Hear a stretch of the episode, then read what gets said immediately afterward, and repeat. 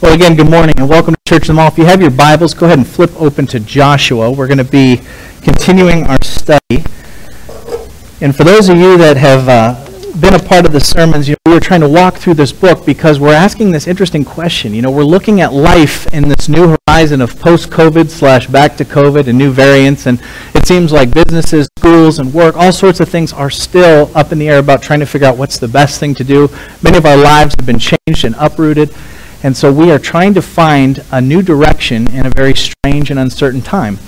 And so this book of Joshua is really interesting to me because it takes us to this idea of you've not passed this way before. God calls Joshua and he says, Listen, I want you to follow and obey me. I'm going to tell you specifically what to do because you've never been this way before.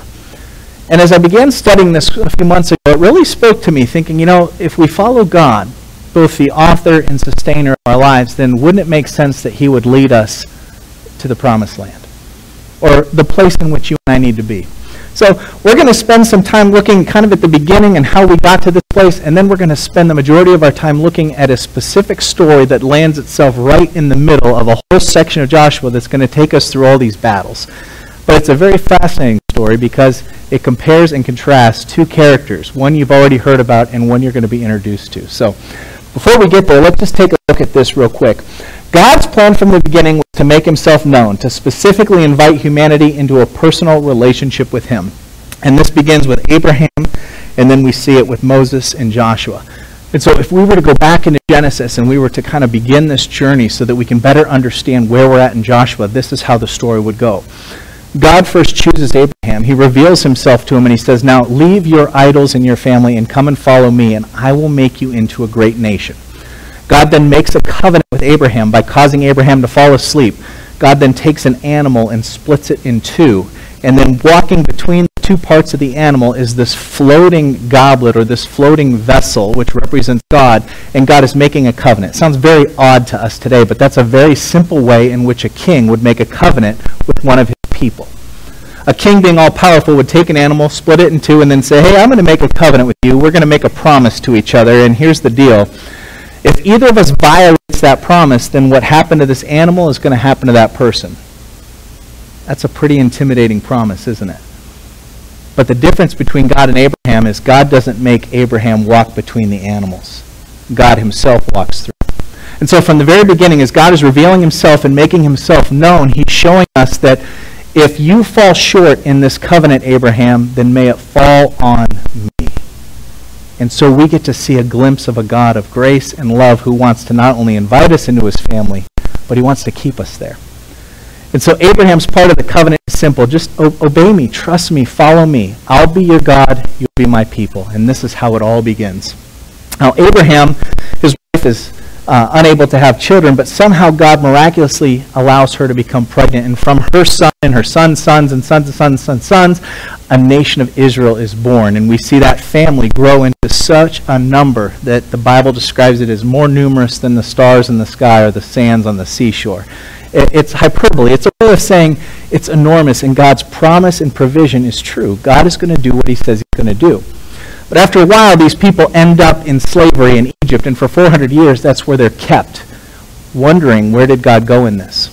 But our ways are not God's ways, and His ways are not our ways, and sometimes it's hard to understand God's great plan, but if we trust Him in the midst of it, we're going to see Him unfold not only His plan, but a way in which He glorifies us in that plan.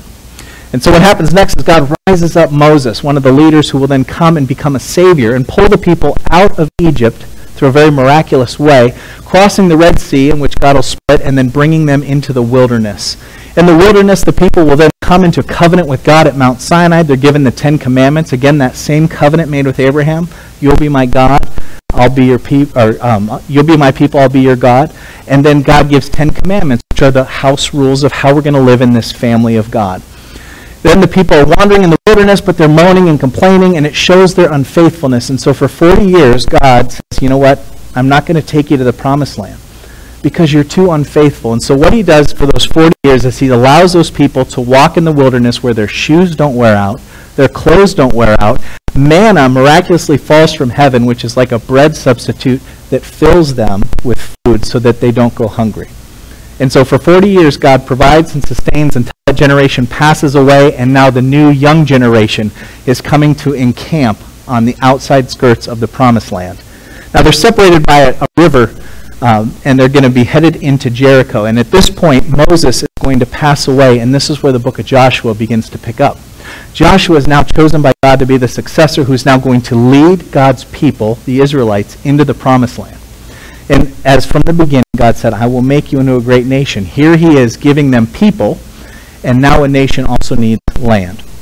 And so God is going to be taking them across uh, the river into Jericho. So they're going to cross the Jordan miraculously, like they do with the Red Sea, into Jericho, and we're going to see God's amazing power unfold. So, walking back to now just the beginning of Joshua, because we need to jump ahead to, to chapters uh, 7 and 8, I want to just really recap quick where we've been. So, God now claims Joshua, and he says, Now you're going to lead the Israelites into the promised land.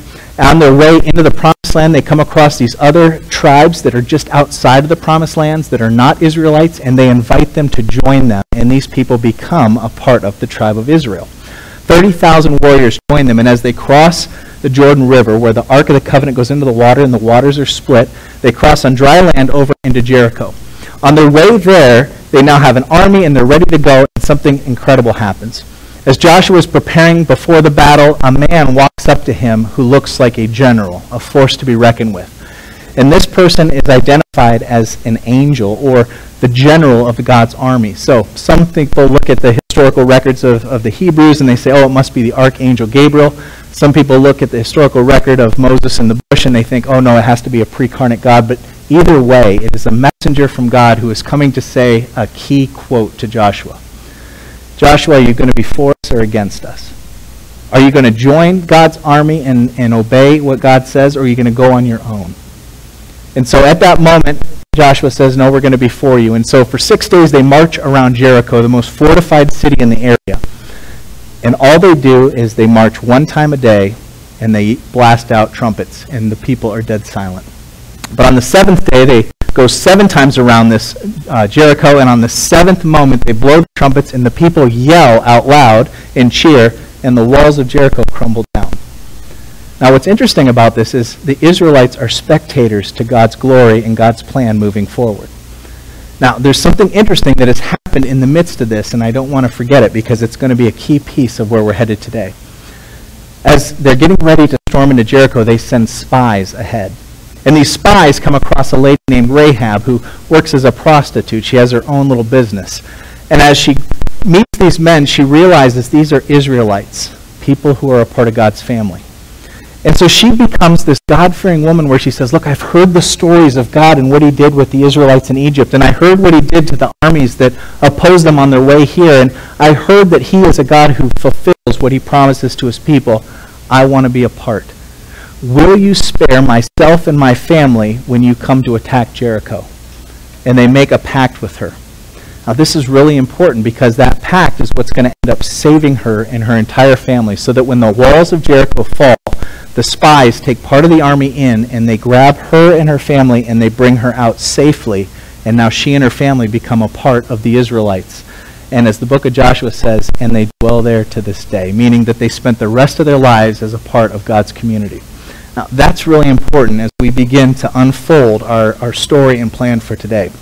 Now, right before they go in, or right after they, uh, or before they go into Jericho, the Israelites are going to encamp on the beach just outside of Jericho.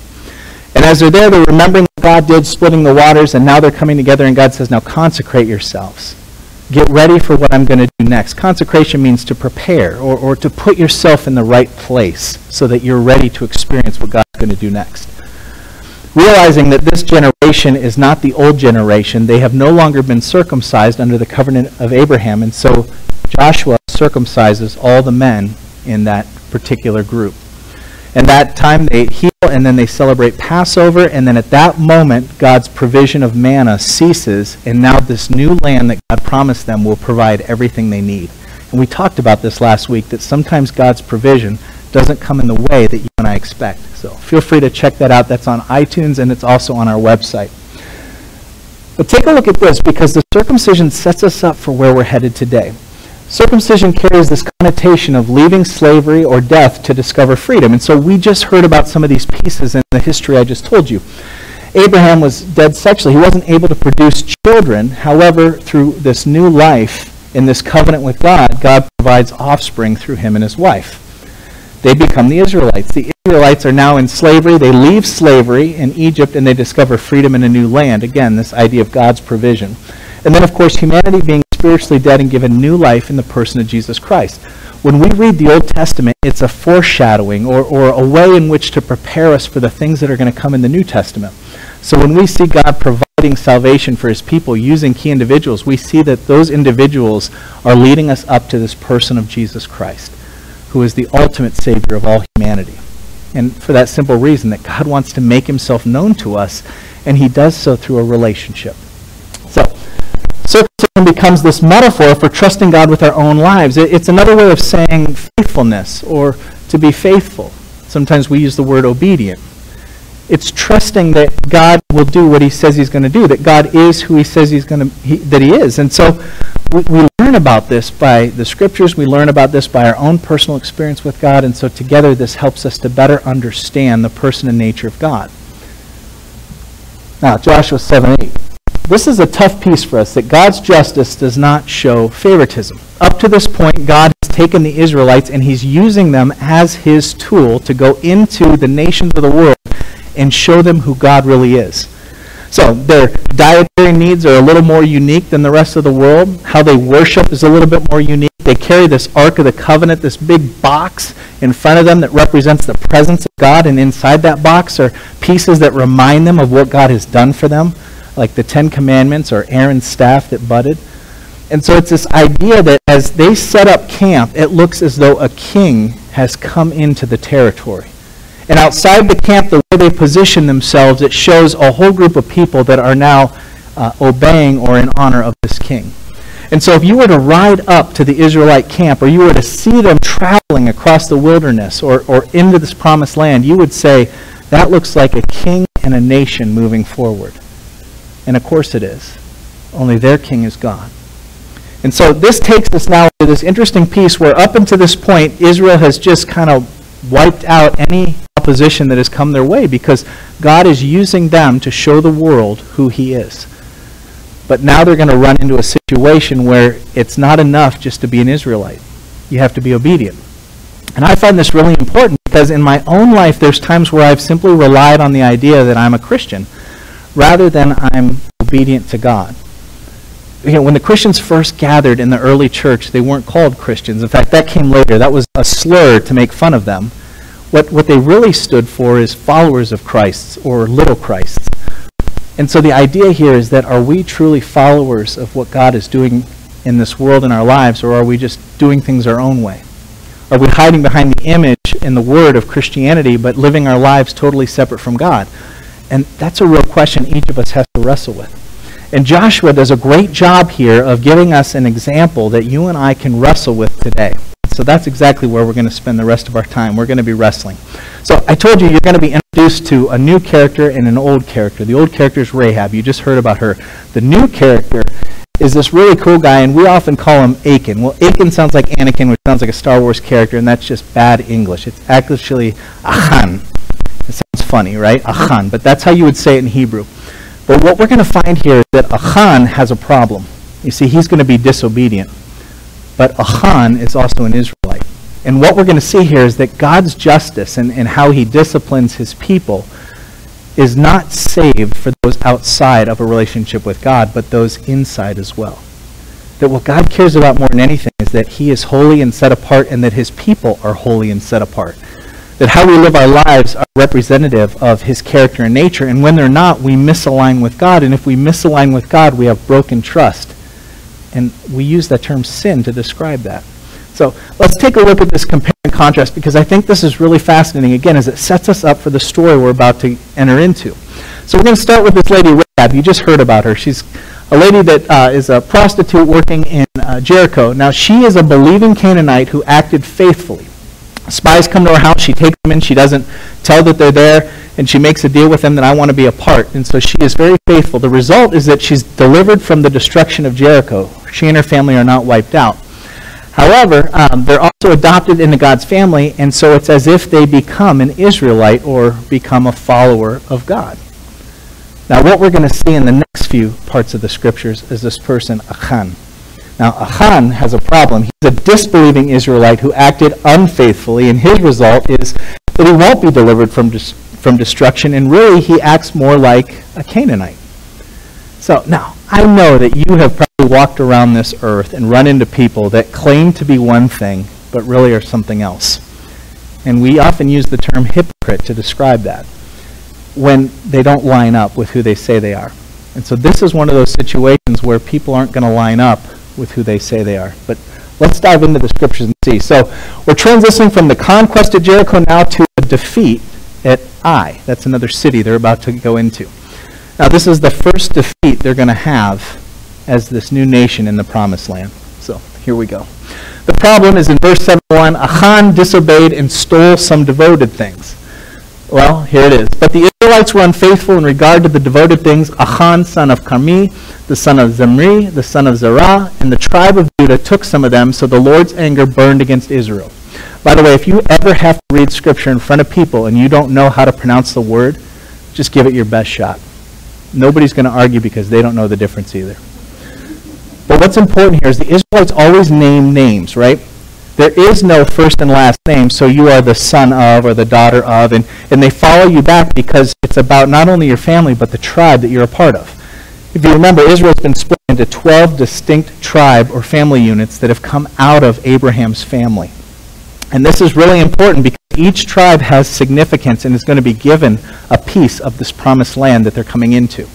So at this point, as they name the guy, they want to make it clear that we're not just saying Billy Joe Bob, we're, we're saying Billy Joe Bob, son of, son of, son of, so that we know exactly who this person is. This is very important to the Israelite people. Now, what I think is interesting is what happens next here this idea of devoted things, well, we actually have to go back to chapter 6, verse 17, and I want to share with you that scripture verse so that you understand what Achan did that so upset God and broke trust with him. So check this out. The city and all that is in it are to be devoted to the Lord. This is Joshua speaking of the Israelites before they go into Jericho and tear the city down. The city and all that is in it to be devoted to the Lord, only Rahab the prostitute and all who are with her in her house shall be spared, because she hid the spies we sent. But keep away from the devoted things, so that you will not bring about your own destruction by taking any of them. Now, there are times where God says, Look, I don't want you to take these things. These things are either for destruction or these things are for me. They're not for you. Now, if you could remember back to preschool kindergarten, you learned this lesson. As you reached over to take that crayon from the kid next to you, or that Lego brick, or that toy truck, or whatever it was, somebody said, Listen, you can't take something that's not yours. So in this case, what God is really saying is, I don't want you to take it. Now, I want to be very clear here. God is not concerned about the thing. He's concerned about the obedience. Do you trust me enough and what we're going to find is Achan sees these things, these devoted things, and they turn into be a cloak, some money, and a brick of gold. And he sees these things and sees the worth of them, and he decides that he's going to take them for himself to better himself and his family, maybe to give his kids a future. And he probably comes up with the same lies you and I tell each other when we're trying to deceive ourselves into taking something that's not ours or doing something that's disobedient. We justify it. Last night, my daughter and I were given a great gift. We were given tickets to the crew game to go see the soccer club here in Columbus. And one of the things I found so interesting about watching these two teams play, they played the Seattle team. Every time Seattle players got bumped, they would do this. Oh! And, I mean, they even brought out a stretcher for this one guy, and then he jumped up, and the guy behind me yelled, It's a miracle! You know, it was so funny. And I'm asking my daughter, what did you learn tonight? She said, you know, Dad, I learned that if you get bumped in soccer, fall down and fake it till you make it to get the penalty. And I said, that's terrible soccer. But that's exactly what these guys did all game long. And it was kind of humorous, but it also got kind of ridiculous. And so when we talk about you know being faithful and we talk about being true to our word and we talk about being people of character, those things didn't quite fit, did they? So I want to take us in this story, and again, I kind of want to reiterate this idea of what it is to be faithful and what it means for us as Christians because it's easy to look at the world and go, oh, pff, well, that person's not faithful. Oh, that person's terrible. But the reality is, God is speaking to us too, that His justice is not only for them, but for us. And God is looking for those that are willing to trust Him in all things. So, says, Keep away from the devoted things so you'll not bring about your own destruction by taking any of them. Otherwise, you will make the camp of Israel liable to destruction and bring trouble on it. All the silver and gold and articles of bronze and iron are sacred to the Lord and must go into his treasury. Now, God will often build up these treasuries and then do very specific things for it, like building the Ark of the Covenant, a place in which he would then dwell with the people. It's not because God's greedy. It's because God wants to show his glory and might as a king. Every king that would take over a land or a nation or a city would take all the things of that city into their possession to show their great wealth as a nation. This also will become seed money and stuff for the Israelites as they begin to grow their own nation. And so this is interesting. God says, now look, this time around, don't take anything. But, now jumping back to 7, but the Israelites were unfaithful in regard to the devoted things. And Achan, son of Carmi, the son of Zimri, the son of Zerah, the tribe of Judah, took some of them, so the Lord's anger burned against Israel. Now, I highlighted some words here and underlined some things because I want to point out what's so interesting about this particular verse that sets us up for the problem that we're running into in chapter 7. Number one, it doesn't say, you know, Achan was unfaithful. It says the Israelites. So that says something, that our sin doesn't just affect us, it affects everybody. Do you know how many times uh, I've gone to a, a, church or a situation and I had one bad experience with one person or, or one of my friends did, and then they talk about how the whole thing is bad because of that one experience, that one person. Right? A little leaven ruins the whole bread. And so what's happening here is this really interesting piece that our sins don't just affect us. Sometimes we think, oh, it's no big deal. It's just, it's my sin. It's not your sin. It's, it's my disobedience, my breaking trust with God. It doesn't affect you, but, but it does. And in this situation, God isn't calling out Achan. He's calling out all of Israel. He's saying, look, it, it's, a, it's a problem for everyone. Then he says you're unfaithful. Unfaithful is a really cool word that's only used a couple times in this particular passage has to go back to what they talk about in Deuteronomy, which is unfaithful or adultery.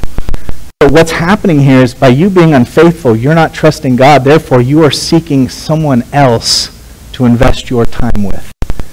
You're becoming your own God. Well, I don't know about you, but it doesn't work well to have more than one person in the marriage bed. And so this is a big problem here that God is trying to reveal to them. Then we see Achan's name listed here. But I want to point out what tribe he's a part of because this is interesting. It says the tribe of Judah. Not only is this the largest tribe, but this is the tribe in which Jesus Christ himself, his family, will come out of. And so this is a very, very important tribe. This is also the tribe that David will come out of, the king of Israel, and his sons. And so this is significant. God's judgment here on Achan is not simply being reserved because he's an Israelite.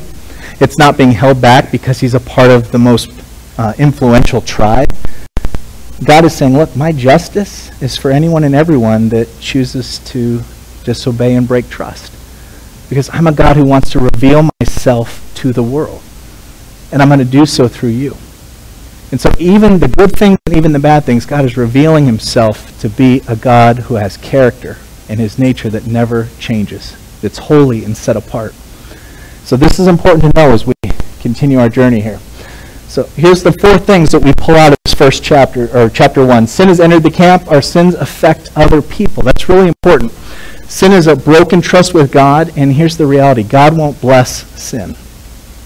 Now, I'll never forget this. I had a friend come to me and he's like, you know, Kevin, I, I, you're a pastor. I want to I want to confess something to you because it's just weighty. Like I can feel the weight on my shoulders. But you know I love my wife, but listen, I found my soulmate. Have you ever had someone say something like that to you? Now, the next thing he said, I don't remember specifically, but it went something like this. Yeah, yeah, I love my wife, but now this person is the one I've always been waiting for. Oh, no, this is the one that just is my, my moon and my sky. This is the one that fills my cup. This is the right person for me. Oh, and you know, my wife's great, but you know, we, we really don't talk much anymore. We don't connect. There's no romance. So I, I, I, this is the one for me. Now, if you analyze everything that I just said there, you realize that person did the same thing that I've probably done in my life. I justify something. I sell it to myself as a good thing, and I sell it to myself as why it's a good thing, even though it's not. And in this case, it's not only a violation of relationships between a husband and a wife, but it's a violation of relationship with God. And so, no wonder his opening line to me is, I feel so heavy. I want to stop here for a minute and just, if you're one of the people that's feeling heavy because there's things going on in your life that you know you're not proud of or things that you're doing that you know you shouldn't, I'm not here to, to beat you up about it. I'm just simply saying that that's God telling you that you need to get rid of those things. It's time to let go of those things. That when we return to God and, and we find ourselves in the family of God, obeying and trusting God, then we find ourselves free. Free of slavery, free of sin, free of the burden. Doesn't stop there. Let's, continue. The Israelites now are going to make plans to attack Ai, or Ai, this city. What we're going to find here is they now have sin in their camp. They've broken the trust of God. And now they're asking God to bless their endeavors as they move forward. You ever wonder why sometimes things may not always work out in life? Sometimes it's because God has another plan. We talked about that last week. But sometimes it's because we've made plans and we're asking God to bless it, but it's not a plan that God can bless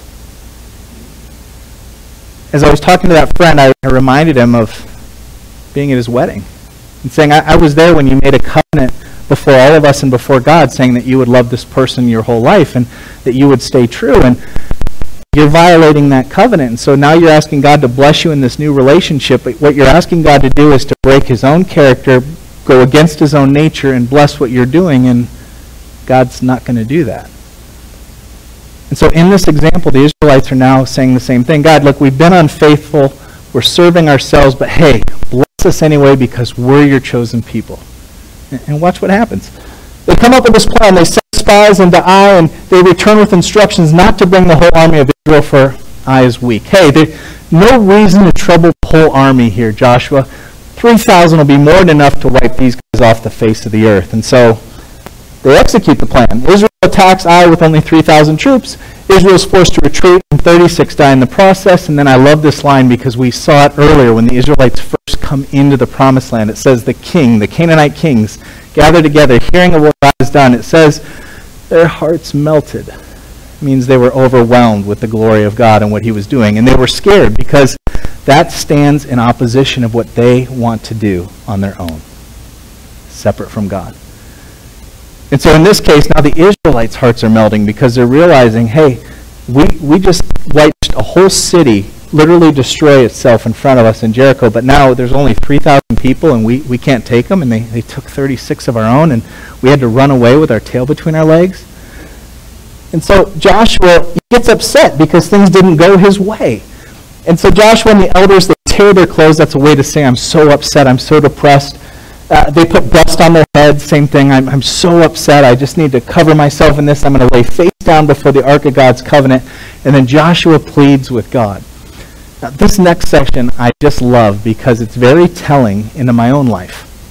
If you were to read my journal, you're going to see that I do the same thing Joshua does. And it's something like this. Ah, why are you doing what I thought you would do? Why won't you bless me? I think I can make a good cup too. And God's like, buddy. Well, let me show you what he says because I think it's hysterical. Now, it kind of is reminiscent of Job when Job does the same thing and he's whining to God. And one of the scripture verses that I love the most is when God approaches Job, he says, Brace yourself like a man, for I'm about to speak. And then God says, Were you there when the foundations of the earth were being created? Were you there when I did this? And God is proving a point that he is God and Job is not. Now, that happens later in Scripture, but watch what he says to Joshua. It's very similar. And Joshua said, Oh, sovereign Lord, why did you ever bring this people across the Jordan to deliver us into the hands of the Amorites to destroy us? If only we'd been content to stay on the other side of the Jordan. In other words, if we just didn't follow you, we would have been fine, God. We should have just left you alone. Pardon your servant, Lord. What can I say? Now that Israel has been routed by its enemies, the Canaanites and other people of the country will hear about this, and they will surround us and wipe out our name from the earth. What then will you do for our great name? You know, God, really, this is your fault you know, you came and saved us and all, and then you brought us into this promised land, and you said it was, you know, going to be ours, and we assumed it would be easy, but it's not, and now we're mad about that. Now God speaks. The Lord said to Joshua, Stand up. I'm sure there's a translation somewhere that says, Joshua, shut up. Now, not that God is being rude or nasty here, but what he's saying is, Are you ready to talk to me? Stand up and look me in the eye. And let me remind you of some things, Joshua. Look what God says. Stand up. What are you doing down on your face? Israel's sinned. They violated my covenant, which I commanded them to keep. They have taken some of the devoted things, they've stolen them, and they've lied. They've put them with their own possessions. That's why the Israelites cannot stand against their enemies. They turn their backs and they run because they've been made liable to destruction. I will not be with you anymore unless you destroy whatever among you is devoted to destruction. Now, do you know how many times in my own life I've been a part of something or done something that I knew was in direct defilement of what God would want?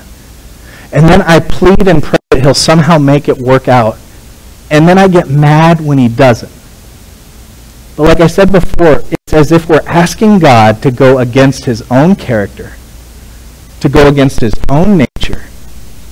And it's as if we're asking him to become a liar to support what we're doing when it's against what God is asking. So when we talk about obedience, it's not doing our own thing and asking God to bless it. It's getting on board with what God is doing so that we can be a part of his blessing. So I love this because God's saying, look, get off your face, quit whining and crying, quit, quit asking me to fix it. You need to get it right. Go and fix what's broken.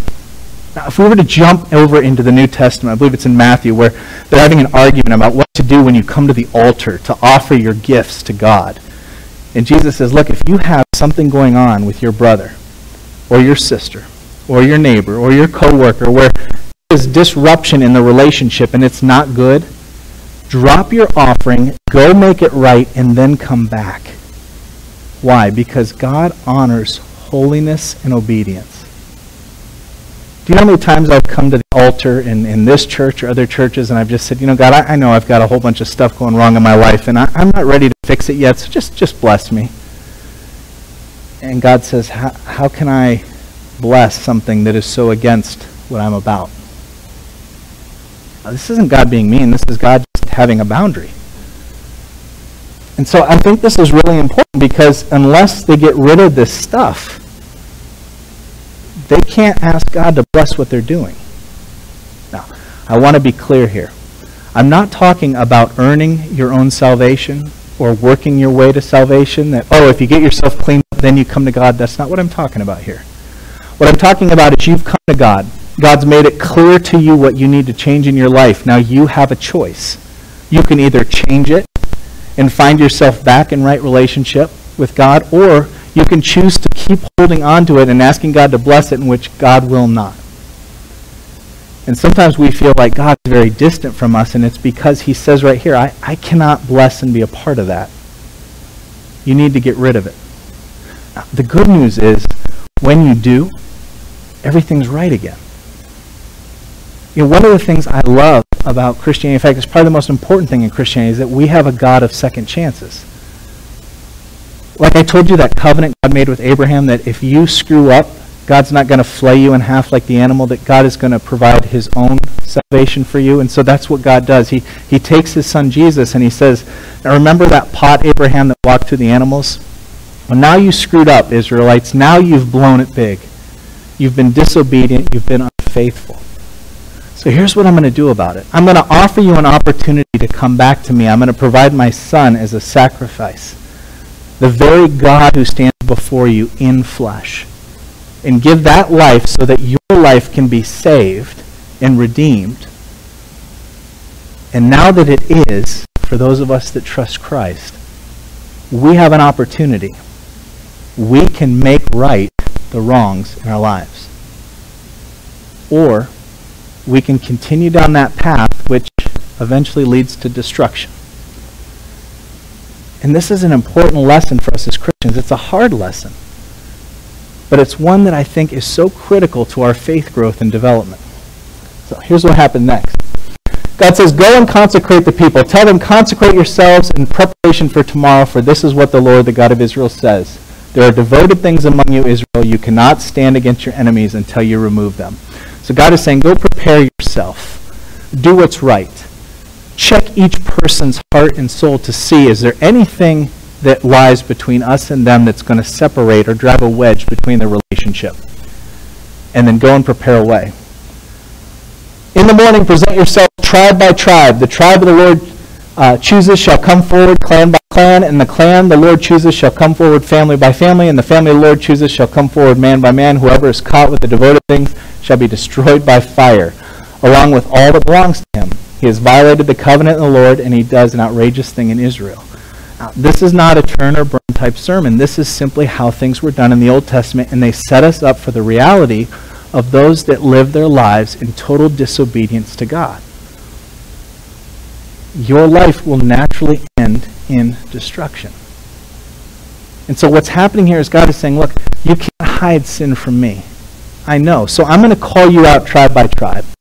Then I'm going to keep breaking it down, leader by leader, household by household, person by person, until we get to the heart of this. Not because I hate you, but because I don't want this to interrupt or wreck our relationship. And so God begins purifying the Israelites by pulling out the person that has this sin.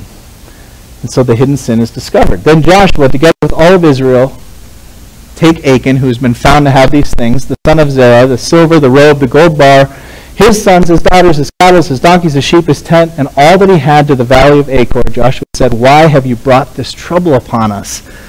The Lord will bring trouble on you today. And then this is what happens. Then all Israel stones him. And after they had stoned the rest, they buried them. In Achan, they heaped up a large pile of rocks, which remains to this day. Then the Lord turned from his fierce anger before that place had been called the Valley of Achor ever since. And so what's happening here is Israel is experiencing what it is to have God come in and flush out the evil and destroy it. Now, this is really, remember, an Old Testament story that is alluding to what's going to happen in the New Testament. The New Testament is that God now has provided that ultimate Savior. That destruction that belongs to you and I in our lives and how we should probably be piled up with stones and left as a monument for the world to see our own sin and our own violation of God, it's been taken away. It's been taken away because God has provided that ultimate Savior. But what it doesn't take away is the reality that there is sin that is going to separate us from God. It's going to interfere with that relationship, and it's going to try to ruin it. And it's up to you and I, as followers of Christ, who now have the power of God living in us through the Holy Spirit, to recognize those things and be strong enough and faithful enough to admit it and get rid of it. We have to admit it and get rid of it. And this way, you and I no longer have the destruction in our lives. I have been a part of so many interesting small groups in my life. One in particular was this group of men, and I, I loved the group because we could talk about anything.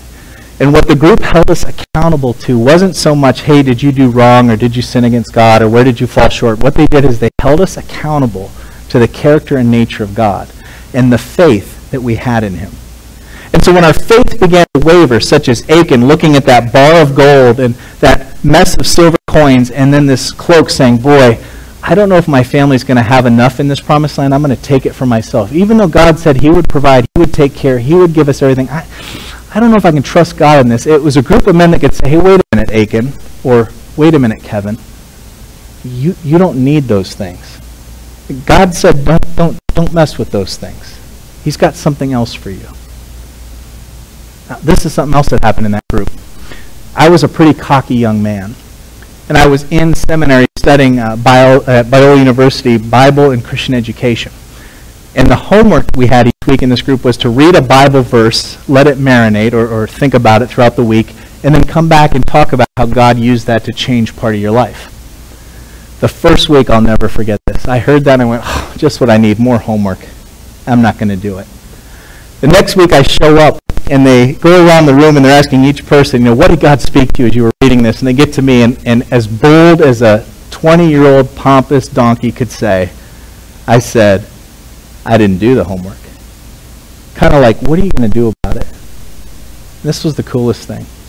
The co leader of the group said, Men, stand up. And so we all went to stand up out of our chairs, and he leaned over to me and says, You sit down. And I thought, oh my God, I'm going to get my ass kicked in church. Because that's what a 20 year old thinks. Now, I did, but not in the way you'd think. What they did is they made every man in that circle drop down and do 10 push ups and I had to watch. It was excruciating. Then they all got back in their chairs. Nobody glared at me.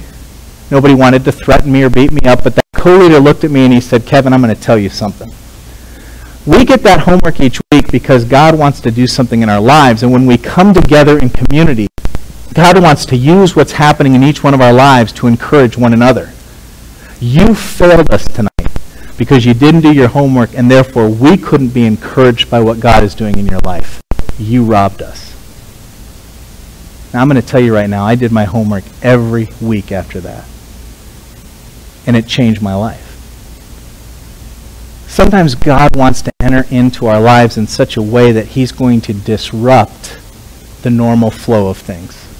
He wants to weed out things like that poor character I had and that arrogance. He wants to weed out that that need to want to provide for myself and not trust what God is going to do next. He wants to weed out anything and everything that takes away from his character because he wants to use people like you and me to show the world who he is. And Achan is no different. Rahab is no different. Rahab, remember a believing Canaanite who acted faithfully? Her result? She's spared from all destruction. She's brought into the family of God, and she remains there to this day, as Joshua says. Achan, a disbelieving Israelite who acted unfaithfully, the result, he's not delivered from destruction. He becomes like a Canaanite, and he's buried in a field with a pile of rocks as a monument to remind all that come after him that sin leads to death. Now, I've messed with sin enough in my life to break trust with God to know that it does lead to death. Wh- whether it be sort of metaphorical, like, oh, my, my life is going off the rails or the tracks, or my relationships aren't what they should be or could be. But I also know that God wants to bring healing and wholeness to that. And, and He always has His arms wide open to bring us in and accept us for who we are and where we are. But that doesn't mean He's going to leave us there. Because our God cannot bless sin and evil. Guys, this is what gives me hope when I look at a world that seems to be falling apart. I think, you know what? God one day is going to come and right all the wrongs. God is going to come and set us free in such a way that we'll never need to be set free again. We will be in perfect relationship with God. And he's given it to us now in the person of Jesus Christ. And that's a glimpse of the hope that will be ours when we pass from this world to the next and we live in perfect unity and community with God and each other. The story of Achan is not to point out someone's sin and beat them up. The story of Achan is to remind you and I that nobody gets to step outside of the reality that sin separates us from God. And although we want to point the fingers at other people, Jesus reminds us that we have to take the plank out of our own eye. And the reason we do that is so that when people look at us, they don't see holier than thou people. They see people who know how to come back to God. David was a man after God's own heart. But he was a terrible king. And he wasn't always a good human being, but he knew how to repent and come back. Repent means to turn around. I remember talking to this man one time. He was a, a martial art instructor, second degree black belt. And I said, What does it take to become a second degree black belt? And he says, One thing. It's not about all the moves you can do, it's not about the power of your kicks and punches or the preciseness of it. It's whether or not you can get yourself back in shape if you were to completely stop right now. That's what a double black belt can do. Well, as a Christian, it, it's not about getting it right all the time. It's about knowing how to come back to that relationship with God and how to make it right. It's about honoring what God has done for us in the person of Jesus Christ and saying, you know what, God, I, I've blown it. And I don't want to have this broken trust or relationship. I don't want this sin. I want to be a part of your family. And I want you to be a part of my life and family. And I want to know you and for you to know me. And that's when you and I experience the freedom that is ours in Jesus Christ. This is exactly what we talk about when Joshua circumcised the people. It's preparing our hearts for obedience to God. And when we live in that, you and I truly do taste everlasting life. So obedience builds trust and it restores our relationship. As followers of Christ, we are not only asked but required in this covenant to be obedient, not forced. But when I think of God giving his own life for mine, why wouldn't I want to honor that gift by being obedient? When I see what God has done throughout my life and what he continues to do, when I read these stories in the Old Testament and the New, and I see how God's provision is always there and what he promises, he fulfills, why wouldn't I want to trust and obey? Because now it's God's to lose, not mine. And our God doesn't lose. So as you get ready to leave this space and, and walk into this world, be reminded of this. Then the Lord says to Joshua, after they have gotten rid of all the sin in the camp, do not be afraid. Do not be discouraged. Take the whole army with you and go up and attack Ai. For I have delivered you. I have delivered into your hands the king of Ai, his people, his city, and his land. You shall do to Ai and his kings as you did to Jericho and its king, except that you may carry off the plunder and livestock for yourselves. So set an ambush behind the city. If Achan would have waited for the next battle and been obedient, he could have taken any plunder he wanted from that battle. But instead, he was not faithful and he stole something that wasn't his and he came up short. Guys, this is the hardest lesson in my life right now is to trust, be obedient, and wait. Because God has a blessing for each of us. I would say constant blessings. But sometimes we get narrow-sighted or we get afraid and we forget to trust in the character and nature of God, and therefore we step out and we make some pretty brutal mistakes where we break trust with God because we're trying to serve ourselves. If Achan would have waited, he could have taken all the plunder and then some he wanted. But he couldn't trust God. So he missed out. Obedience builds trust and restores relationship.